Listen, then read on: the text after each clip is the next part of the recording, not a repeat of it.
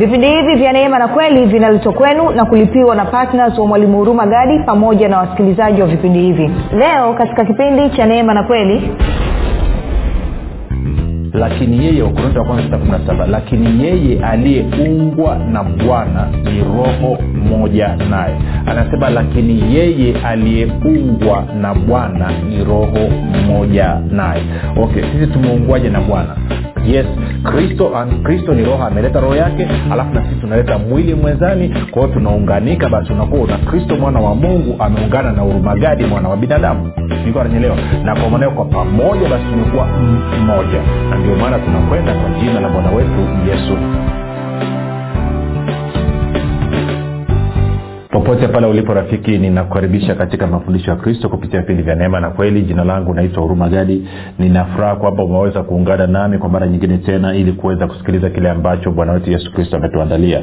Kumbuka tu mafundisho ya kristo yanakuja kwako kila siku muda na wakati kama huu yakiwa na lengo la kujenga na kuimarisha imani yako wewe unanisikiliza ili uweze kukua na kufika katika cheo cha kimo cha utumilifu wa kristo. Kwa lugha nyingine ufike mahali uweze kufikiri kama kristo uweze kuzungumza kama kristo na uweze kutenda kama kristo kufikiri kwako rafiki kuna mchango wa moja kwa moja katika kuamini kwako. Ukifikiri vibaya utaamini vibaya lakini kama utafikiri vizuri basi ni dhahiri utaamini vizuri. Hivyo basi fanya maamuzi ya kufikiri vizuri na kufikiri vizuri na kufikiri kama kristo na ili uweze kufikiri kama kristo huna budi kuwa mwanafunzi wa kristo. Na mwanafunzi wa kristo anasikiliza na kufuatilia mafundisho ya kristo kupitia vipindi vya neema na kweli. Um, tunaendelea na somo letu linalosema uh, yesu tosha ama yesu atosha ama yesu anatosha vyovyote vile navyotaka kusema mimi napenda kusema yesu tosha eh, na tuko kwenye kipindi cha pili tunaangalia mambo kadha wa kadha. Jana tulianza kuangalia mambo ya msingi kabisa nilianza kuangalia uh, jinsi ambavyo mungu ametuunganisha na kristo na leo tutapiga hatua tuangalie uh, uh, nini uhalisia wake huo katika maisha ya kuungana na kristo yakoje lakini kabla ya kuendelea nikukumbushe tu kwamba pia mafundisho haya yanapatikana katika youtube kwa njia ya video na chanel yetu inaitwa mwalimu huru magadi. Na ukienda kwenye kwenye kama ungependa pata mafundisho kwa njia ya sauti basi tunapatikana katika telegram. Telegram inafanya kazi kama whatsapp. Nenda katika uh, play store pakua application inaitwa telegram. Alafu ukishapakua basi unaweza ukatuma ujumbe mfupi tukasema niunge. Eh, kuna grupu linaitwa mwanafunzi wa kristo nao utaungwa. Namba ni 789 5242 nawe utaunganishwa. Napenda kutoa shukrani za dhati kwa mungu kwa ajili ya kwako wewe ambao umekuwa ukisikiliza na kufuatilia mafundisho ya kristo kila itwapo leo. Lakini zaidi ya yote umekuwa ukihamasisha wengine nao waweze kusikiliza na kufuatilia ili nao waweze kukua na kufika katika cheo cha kimo cha utumilifu wa kristo. Pia ninasema asante kwa ajili ya kwa mungu kwa ajili ya kwako wewe ambao umekuwa ukifanya maombi kwa ajili ya wasikilizaji wa vipindi vya neema na kweli kwa ajili ya kwangu mii pamoja na timu yangu maombi yako ni ya muhimu sana yanatoa tofauti kubwa kwa usiache kufanya maombi. Aha lakini pia namshukuru mungu kwa ajili ya kwako wewe ambao umefanya maamuzi ya kuwa patna wa vipindi vya neema na kweli na kwamba eh, unachangia una gharama za kupeleka injili kwa njia ya redio na hivyo unasababisha watu wengi zaidi wanafikiwa watu wengi zaidi wanaguswa watu wengi zaidi wanachanua na kustawi kwa kumjua kristo. Na kwa kufanya hivyo kwa kweli umeugusa moyo wa mungu maanake umefanya kile ambacho ndio haswa shauku na kiu ya mungu. Kwa nakupa ongera sana kwa kufanya maamuzi na kushinda roho ya hofu na kutembea katika baraka kama ambavyo wewe umebarikiwa pamoja na abrahamu. Baada ya kusema hayo basi Uh, nikukaribisha wewe ambao unasikiliza kwa mara ya kwanza karibu lakini pia nataka tuendelee na somo letu. Kumbuka somo linasema uh, yesu tosha ama yesu atosha ama yesu anatosha. Vyovyote vile ambavyo nataka kuita maanaake lugha ziko tofauti tofauti lakini mimi kaa nilivyosema napenda kusema yesu tosha ikiwa na alama ya mshangao mbele Uh, twende moja kwa moja kwenye wakorinto wa kwanza mlango wa kwanza mstari ule wa thelathini hadi wa thelathini na moja. Nitausoma katika bibilia ya kawaida ya swahili union version suv lakini baada ya hapo nitapenda kuusoma pia katika mstari wa thelathini katika bibilia ya habari njema. Kwa hiyo anasema hivi bali kwa yeye yani kwa mungu ninyi mmepata kuwa katika kristo yesu aliyefanywa kwetu hekima itokayo kwa mungu na haki na utakatifu na ukombozi. Kusudi kama ilivyoandikwa yeye aonaye fahari na aone fahari juu ya bwana. Okay. Sasa nisome mstari wa thelathini alafu uh, utakaa vizuri. Mstari wa thelathini kwenye bibilia habari njema anasema hivi. Anasema mungu mwenyewe ndiye aliyewaunganisha nyinyi na kristo yesu. Mungu mwenyewe ndiye aliyewaunganisha ninyi na kristo yesu. Na kipindi kilichopita nikakwambia kwamba tuna uh, tuna nini? Tuna, tuna, tuna ushahidi tunapewa ushahidi mara tatu tofauti jinsi ambavyo mwanadamu ameunganika na mungu. Nikakwambia ushahidi wa kwanza ni pale ambapo yesu kristo alipozaliwa hapa duniani na mwanamke kwa maana ya mariamu. Na kwa manendo ilikuwa kwa mara ya kwanza tunapata ushahidi kwamba mwana wa mungu ameungana na mwana wa adam nao amekuwa kitu kimoja. Kumbuka yesu kristo alikuwa ni mungu kwa asilimia mia moja lakini pia alikuwa ni mwanadamu kwa asilimia mia moja. Kwa hiyo ilikuwa ni ungana ya kwanza He, alafu pale msalabani yesu kristo aka, uh, akawa dhambi ili situwe haki. Hiyo ni uthibitisho wa pili kwamba kweli tumeungana na yesu kristo. Na nilielezea kwa kusoma yohana tatu ile kumi na nne hadi kumi na tano lakini pia tukaenda tukasoma hesabu ishiri na moja mstari ule wa sita nadhani mpaka ule wa tisa. Na nikakwambia pia kupitia roho mtakatifu sisi pia tumeungana inatupa uthibitisho mwingine kwamba tumeungana na yesu kristo kuwa kitu kimoja. Kwa hiyo tuende tukasoma hiyo kidogo sababu nilikuwa sijaelezea nielezee kidogo. Na na kwa maana hiyo nitaanza kwa kusoma kwanza wakorinto wa kwanza mlango ule wa sita na na mstari ule mstari ule wa ngapi? Mstari wa saba. Uh, no sio mstari wa saba. Uh, labda nianze kutafuta kusomea kuanzia wapi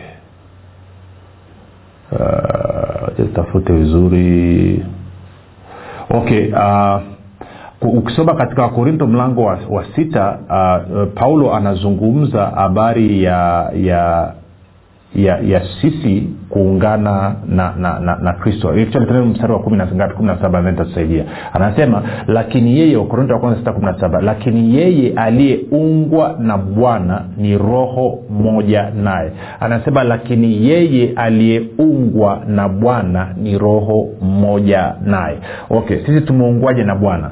Then tukienda nisome mistari miwili. Mstari wa kwanza ni warumi nane kwanza eh, tusome mpaka mstari wa tisa. Warumi nane tisa.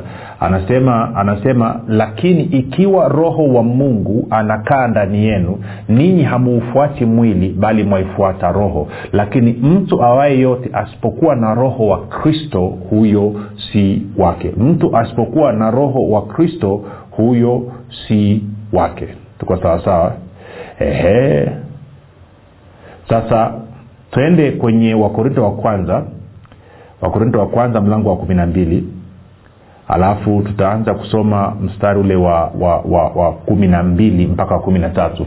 Anasema maana kama vile mwili ni mmoja nao una viungo vingi na viungo vyote vya mwili ule navyo ni vingi ni mwili mmoja. Vivyo hivyo na kristo kwa maana katika roho mmoja sisi sote tulibatizwa kwa mwili kuwa mwili mmoja kwamba tu wayahudi au kwamba tu wayunani ikiwa tu watumwa au ikiwa tu huru nasi sote tulinyweshwa roho mmoja. Kwa hiyo tunapata uthibitisho mwingine kwamba eidha mtu mmoja mmoja uwe ni mwili wa kristo ama tukiwa katika mkusanyiko basi kwa pamoja wote tunakuwa ni mwili wa kristo. Na anasema tumefanywa tumeunganishwa tumeingizwa kuwa mwili wa kristo kupitia roho mmoja kwamba tumenyweshwa roho mmoja na huyo roho ndiye aliyetufanya sisi kuwa mwili wa kristo kuwa kitu kimoja. Kwa hiyo yes kristo kristo ni roho ameleta roho yake alafu na sisi tunaleta mwili mwenzani. Kwao tunaunganika basi unakuwa una kristo mwana wa mungu ameungana na urumagadi mwana wa binadamu.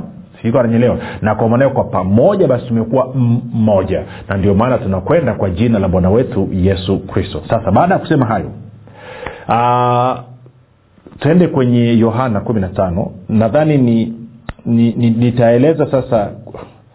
Okay uh, nitasema haraka haraka tu kwa sababu sitaki kuchosha na mambo ya ndani ndani. Ni mambo ya wanathiolojia lakini tuyaache katika katika kuungana na kristo uh, kuna kuna namna mbili wanaangalia. Kuna moja wanasema legal union na nyingine wanasema organic union ama vital union. Kwa maana ya kwamba katika kuungana na kristo wanaangalia kwamba kile ambacho uh, ni kama sheria ama majukumu ama kanuni ama utaratibu ambao mungu ameweka kimetekeleza lakini pia kuna kule kuungana na kristo inaangalia kiutendaji. Sasa kwenye yohana mlango wa kumi na tano inazungumzia zaidi kuungana kwetu na kristo katika hali ya kitu anaita organic ama wanaita pia katika vital union, ama wanaita pia katika hali ya kiutendaji. Kwa hiyo nataka tuangalie hapo sasa alafu utapata picha nzuri. Kwa hiyo tunaanza yohana mlango wa kumi na tano mstari wa kwanza. Kumbuka mungu ndiye aliyetuunganisha na kristo yesu. Kwao ndicho ambacho tunakiangalia hapa.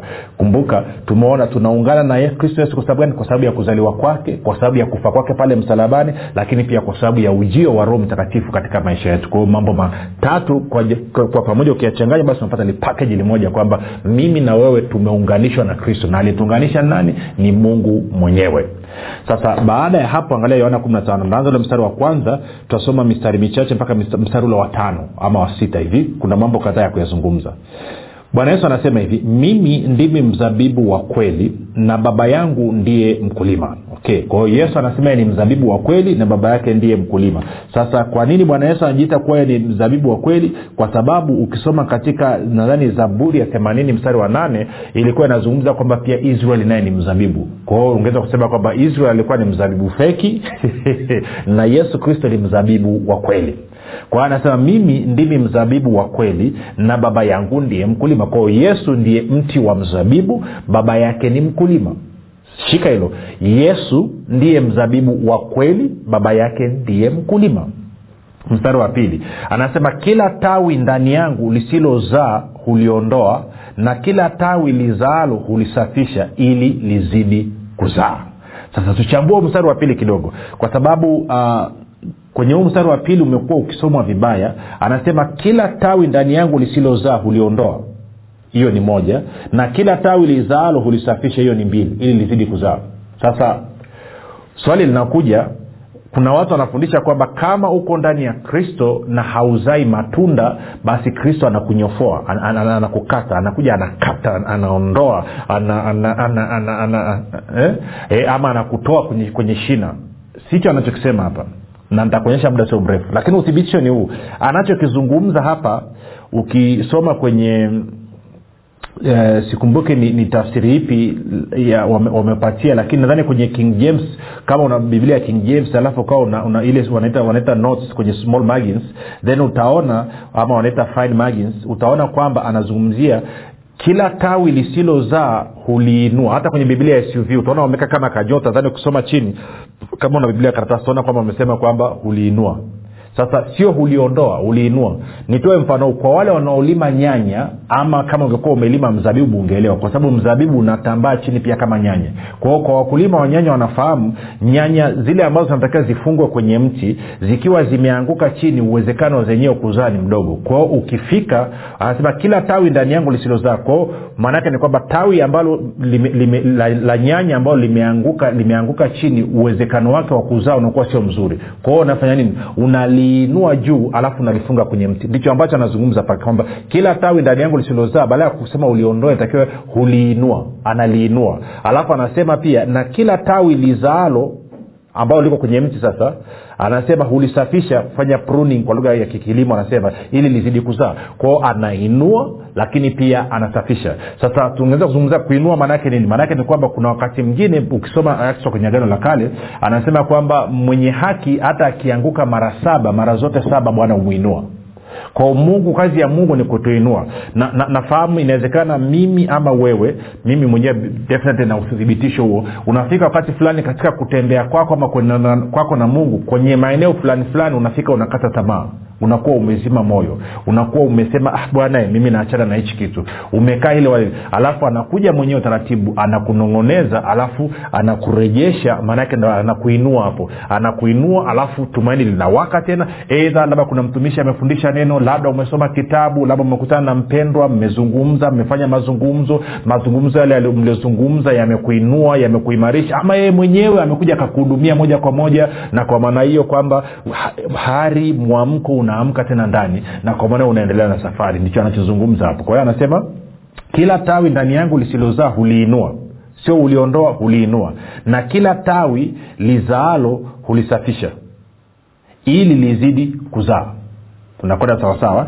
Alafu anasema mstari wa tatu ninyi mmekwisha kuwa safi kwa sababu ya lile neno nililoambia sasa nirudi nyuma kidogo kwenye mstari wa pili. Kuna kitu very interesting hapa. Anasema kila tawi na lisilozaa huliinua na kila tawi lizalo ulisafisha ili lizidi kuzaa. Kwa hiyo kwa lugha nyingine anasema kwamba yeye ndo anasafisha tawi. Yeye ndo analisafisha lile tawi analishughulikia lile tawi analipiga sopusopu lizidi kuzaa. Na kwenye akili yetu ya wakristo wengi ni, ni kana kwamba jukumu la kujisafisha na kujitakasa na kujifanya nini la kwetu. No. Mungu anaeleza mwenyewe anasema kwamba mimi ndio anayekuja kukusafisha ili uzidi kuzaa. Yeye ndio mkulima. Tuko sawasawa sasa angalia msara wa tatu anasema ninyi mmekwisha kuwa safi kwa sababu ya lile neno nilowaambia kwa pia anasema ninaposikiliza neno la mungu neno la mungu linanitakasa neno la mungu linanisafisha. Nitakupa challenge leo hii. Very practical kama ume, ume, ume, ume, umeamka unajisikia ovyo. Mzito umekata tamaa utaki kufanya chochote. Na inawezekana pia nikupeleke mbali zaidi. Labda inawezekana kuna makosa umefanya katika kuenenda kwako na mungu edha umetukana edha umeiba edha ume, ume, umeanguka kwenye dhambi hiyo ya uzinzi ama kitu gani then unajisikia ovyo. Fanya kitu kimoja. Tafuta ukiri wa kile ambacho mungu anasema nini kuhusu wewe. Wewe ni nani ndani ya kristo? Kwa mfano ukiri wa haki ama ukiri wa uzima. Anza kufanya ule ukiri. Kila pointi hebu mara tatu alafu mwisho uone utakavyojisikia ile hali ya kukata tamaa ile hali ya condemnation ya hatia ile hali ya kujiona haufai ile hali ya kujiona wewe sio mzuri ya kujiona kwamba ukubaliki mbele za mungu yote inaondoka. Kwa nini inathibitisha kitu ambacho bwana yesu amesema. Ninyi mmekusha kuwa safi kwa sababu ya lile neno ambalo nimewambia ama wakati mwingine unasikiliza mafundisho kama haya na umekuja huku una, una matatizo yako una changamoto zako umefanya mambo yako ambayo sio na kwa maana hiyo sasa unaona kwamba unasikiliza neno unaanza kufundishwa unaelezwa kuwa wewe umekuwa nani ndani ya kristo kwamba wewe unakubalika mbele za mungu sio kwa sababu ya kile ambacho unakifanya bali kwa sababu ya kile ambacho yesu kristo amekifanya. Na kwa sababu hiyo sasa hivi una uhuru wa kutembea katika haki katika utakatifu katika uzuri wa mungu. Na unaanza kuona unaelewa unavyosikilia unavyosikiliza ile hali ya kujiona haufai ile hali ya hatia ile hali ya uchafu ile hali ya aibu nayo inaondoka. Kwa nini? Kwa sababu neno limekusafisha. Sasa kwa bahati mbaya wakristo wengi hawajafundishwa ukweli. Kumbuka pia yohana 17 anasema hivyo hivyo baba uwatakase kwa ile kweli neno lako ndio kweli. Kwa hiyo neno la mungu linatakasa neno la mungu linasafisha. Wakristo wengi hawajafundishwa badala yake wanakimbizwa kwenye zaburi ya hamsini na moja. Omba maombi ya rehema omba maombi ya utakaso. Na wakienda kule maneno wanayoyatumia ni maneno ambayo yanasema kinyume na kile ambacho mungu amekifanya kupitia yesu kristo kwa ajili yao na kwa niaba yao na kwa maneno baada ya kujisikia ni wasafi wako karibu na mungu wanajisikia ni wachafu zaidi wanajiona ni hovyo zaidi wanajiona ni wabaya zaidi. Na ndio maana kila mtu anaingia kwenye maombi ya rehema matatizo alionayo yanazidi kuwa makubwa zaidi hayawi madogo. Kwa sababu gani? Hiyo ni kiburi ya uzima inaitwa. Kwa hiyo njia nyepesi ilikuwa nini? Rudi kwenye neno soma neno tafakari neno kaa na roho mtakatifu sikiliza meseji za watu ambao wanajua kristo amefanya nini na tafuta ukiri sahihi. Anza kufanya ukiri. Ndio maana nilitoa kitabu cha nguvu ya ukiri. Tafuta kitabu kama hicho. Na wako watumishi wengine wengi tu wametengeneza nani uh, vitabu ambavyo vinaukiri mbalimbali. Anza kukiri wewe ni nani ndani ya kristo yesu. Anza kukiri mungu ni nani kwako. Anza kukiri wewe na yesu kristo mlivyoungana nini mmekuwa nini. Anza kukiri roho mtakatifu ni nani. Kiri neno la mungu ni nini kwako. Unapofanya namna hiyo basi unasafishika. Hiyo ilikuwa ni mstari wa tatu. Kwa hiyo bwana yesu anasema tena ninyi mmekwisha kuwa safi kwa sababu ya lile neno nililowaambia. Swali ni hili hivi jiulize tu wewe unanisikiliza rafiki na ukamuulize huyo rafiki yako ndugu yako na jamaa yako kama yesu kristo mwenyewe ambaye yeye ndiye anayetupa uzima wa milele ambaye yeye ndo ametupa uokovu anasema kwamba neno lake linatosha kutakasa na kusafisha watu. Kwa nini kanisa tunabisha? Kila jumapili tukutana tunakimbizana na ungamo la dhambi tunakukimbizana na maombi ya rehema maombi ya utakaso. Kwa nini tusiamini kile ambacho yesu kristo anakisema? Kwa nini tusiamini kwamba unavyomwamini yesu kristo dhambi zako zinakuwa zimeondolewa? Kwa nini usikae katika imani? Maana kitu kingine ambacho kinatutakasa ni imani.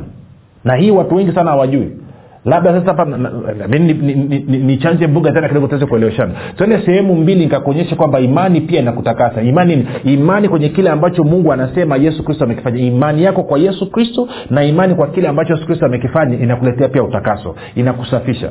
Yes najua tutaangalia huko mbele lakini moja tuiangalie tu kwanza hapa. Okay tuende kwenye matendo ya mitume. Kwenye matendo ya mitume mlango wa ishirini na sita bwana yesu amemtokea paulo. Paulo alikuwa anakwenda dameski kwa maana ya kwenda kupiga wakristo kutesa wakristo na kufanya nini na kadhalika. Kwao paulo akaanguka chini na msafara wake wote. Alafu bwana yesu akaanza ku, ku, ku, ku, kuzungumza. Nianze mstari wa ngapi? Mstari wa kumi na stari wa kumi na nane. Matendo ya mitume ishiri na sita mstari wa kumi na stari wa kumi na nane bwana yesu anamwambia paulo hivi lakini inuka usimame kwa miguu yako maana nimekutokea kwa sababu hii ni kuweke wewe uwe mtumishi na shahidi wa mambo haya uliyoyaona na wa mambo ambayo katika hayo nitajidhihirisha kwako. Anasema nikikuokoa na watu wako na watu wa mataifa ambao nakutuma kwao. Anasema uwafumbue macho yao na kuwageuza waiache giza na kuielekea nuru waziache na nguvu za shetani na kumwelekea mungu kisha wapate msamaha wa dhambi zao na urithi miongoni mwao. Sikia hapa waliotakaswa kwa imani iliyo kwangu mimi waliotakaswa kwa imani iliyo kwangu mimi. Kwa hiyo inamaana mtu yeyote ambaye anatia imani kwa yesu kristo anakuwa ametakaswa. Kwa hiyo kwa lugha nyingine kama ninatambua kwamba yesu kristo ni nani kwangu na yesu kristo amefanya nini na nikakubaliana na hicho ambacho amekifanya maana yake ni kwamba napata utakaso tuende kupeleka kwenye ushahidi mwingine eh, kwamba utakaso ni kupitia neno na kupitia imani. Tuende kwenye matendo ya mitume mlango wa kumi na tano. Umetokea ubishi mafarisayo wamekuja hapo wanabishana kina paulo wanasema kwamba mtu akiokoka lazima pia ashike torati ya musa. Kwa hiyo tuanze mstari wa, wa, wa tano matendo ya mtume kumi na tano mstari wa tano. Tutasoma mpaka kwenye mstari wa kumi anasema lakini baadhi ya madhehebu ya mafarisayo walioamini wakasimama wakisema ni lazima kuwatahiri na kuwaagiza kushika torati ya musa kwao anasema watu waliookoka watu waliozaliwa mara ya pili lazima washike torati ya musa lazima kushika amri kumi. Kama ambavyo leo hii inazungumzwa kwenye makanisa. Sasa tuangalie mitume wanajibu nini mitume na wazee wakakusanyika wakakusanyika wapate kulifikiri neno hilo. Na baada ya hoja nyingi petro akasimama akawaambia ndugu zangu ninyi mnajua ya kuwa tangu usiku za kwanza mungu alichagua miongoni mwenu ya kwamba mataifa walisikie neno la injili kwa kinywa changu na kuliamini na mungu. Wasikia neno la injili kwa kinywa changu na kuliamini. Nini? Habari injili, injili nini? Injili ni habari njema. Habari njema nini? Habari njema za yesu kristo na yale ambayo ameyafanya. Anasema na mungu ajuae mioyo ya watu akawashuhudia akawashuhudia akiwapa roho mtakatifu vile vile kama alivyotupa sisi anasema wala hakufanya tofauti kati yetu sisi na wao akiwasafisha mioyo yao kwa imani. Wala hakufanya tofauti kati yetu sisi na wao akiwasafisha mioyo yao kwa imani. Kwa hiyo tunapata uthibitisho mwingine pia kusafishwa ama utakaso unapatikana kwa imani. Kwa hiyo ni jambo la kushika sana ni jambo la muhimu. Kwa hiyo bwana yesu anasema kwamba yeye ni mzabibu sisi ni matawi. Kila tawi lisilozaa analiinua ili lizidi kuzaa. Na tawi ambalo linazaa analisafisha lizidi sana kuzaa. Na anasema kwamba maneno mlioyasikia kutoka kwangu neno mliolisikia kutoka kwangu limewafanya ninyi kuwa safi. Watakase kwa ile kweli neno lako ndiyo kweli. Lakini pia tunaona kwamba imani inaleta utakaso. Imani kwa yesu kristo inaleta utakaso. Imani katika injili kwa kile ambacho yesu kristo amefanya inaleta utakaso. Kwa hiyo sasa tunarudi kwenye uh, waraka kwanza sorry kwenye injili ya yohana kumi na tano. Tulikuwa tumekwambia kwenye mstari wa tatu tukachipuka kidogo basi tunarudi pale kwenye mstari wa nne. Kwao mstari wa nne na watano anasema hivi.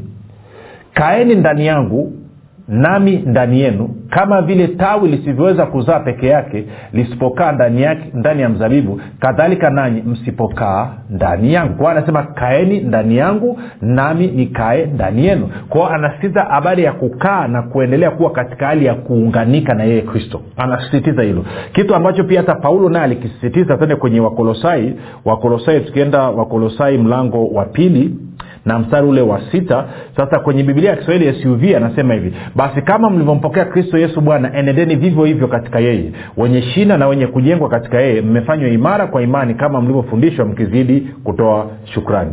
Sasa sikia ule mstari wa sita ni usome kwenye bibilia ya habari njema. Bibilia ya habari njema anasema hivi paulo anasema hivi maadamu nyinyi mmemkubali kristo aliye bwana basi ishini katika muungano naye ishini katika muungano naye. Ishini katika muungano naye. Hiyo eh, good news kwa kiingereza anasema kwamba since you have accepted christ jesus as lord kwa kuwa mmempokea yesu kristo kama bwana live in union with him. Ishini katika kuungana naye. Kwa hiyo unaona lugha ya paulo inakubaliana na lugha ya bwana wetu yesu kristo.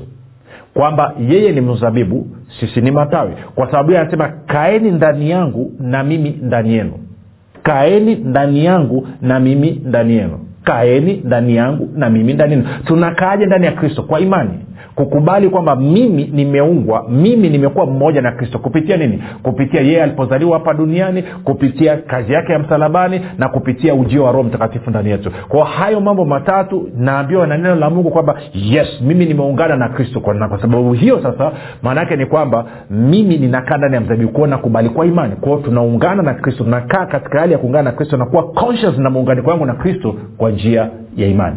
Sasa ili uweze kufanya hivyo hatua ya kwanza ni kumpokea yesu kristo kama bwana mwokozi wa maisha yako. Kama hujafanya hivyo fanya hivyo ili leo uweze kuungana na kristo. Fanya maombi yafuatayo. Sema bwana yesu ninaamini kuwa wewe ni mwana wa mungu. Ulikufa msalabani ili uondoe dhambi zangu zote. Kisha ukafufuka ili mimi niwe mwenye haki. Ninakukaribisha katika maisha yangu uwe bwana na mwokozi wa maisha yangu asante kwa maana mimi sasa ni mwana wa mungu. Kwa hayo maombi mafupi rafiki ninakukaribisha katika familia ya mungu. Ninakabidhi mikononi mwa roho mtakatifu ambako ni salama. Tukutane kesho muda na wakati kama huu. Jina langu unaitwa huruma gadi na yesu ni kristo na bwana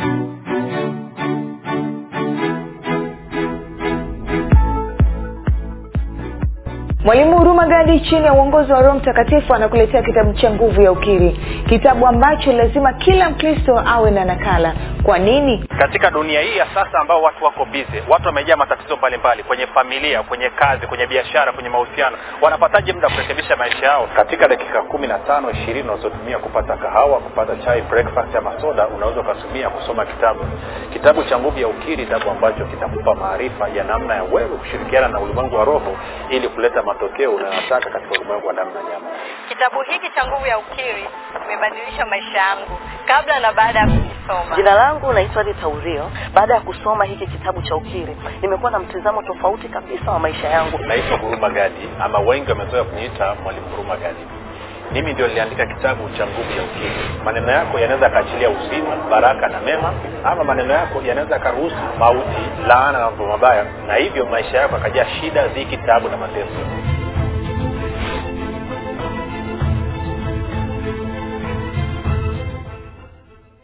Inatuelewesha kwamba tuanze kuishi yale maisha halisi ambayo mungu ameyakusudia katika maisha yetu. Unapolichukua neno la mungu ile nguvu sasa ambacho kile mungu amekikusudia kinaanza kudhihirika katika damu na nyama katika mwili wako na hakika unakuwa mzima. Na mimi nimekishuhudia hicho hata nyumbani kwangu.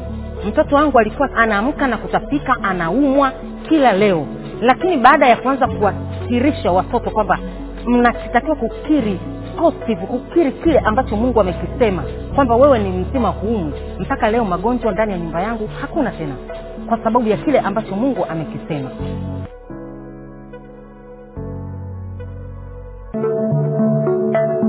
Ni vigumu sana kupata matokeo ya maombi kama hauna ukiri sahihi.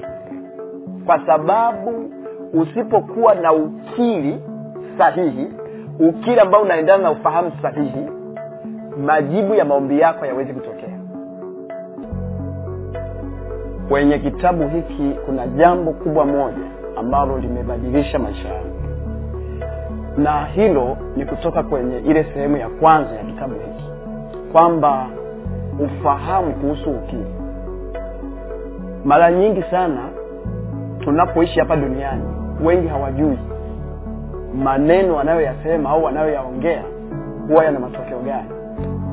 Kwa hiyo niliposoma kitabu hiki cha nguvu ya ukiri jambo moja lililobadilisha kwanza maisha yangu ilikuwa ni kubadilika kutoka kwenye kukiri mambo ambayo sio sahihi kwenda kwenye nguvu ya kukiri mambo ambayo ni sahihi.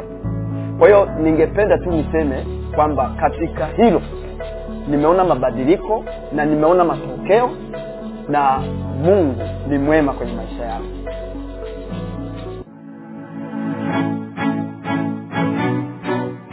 badilisha maisha yako milele kwa kupata nakala yako sasa. Kwa sadaka yako ya upendo shilingi elfu ishirini tu. Kwa kupiga simu namba 7645242 au 7895242 au 6735242 nitarudia 7645242 au 7895242 au 6735242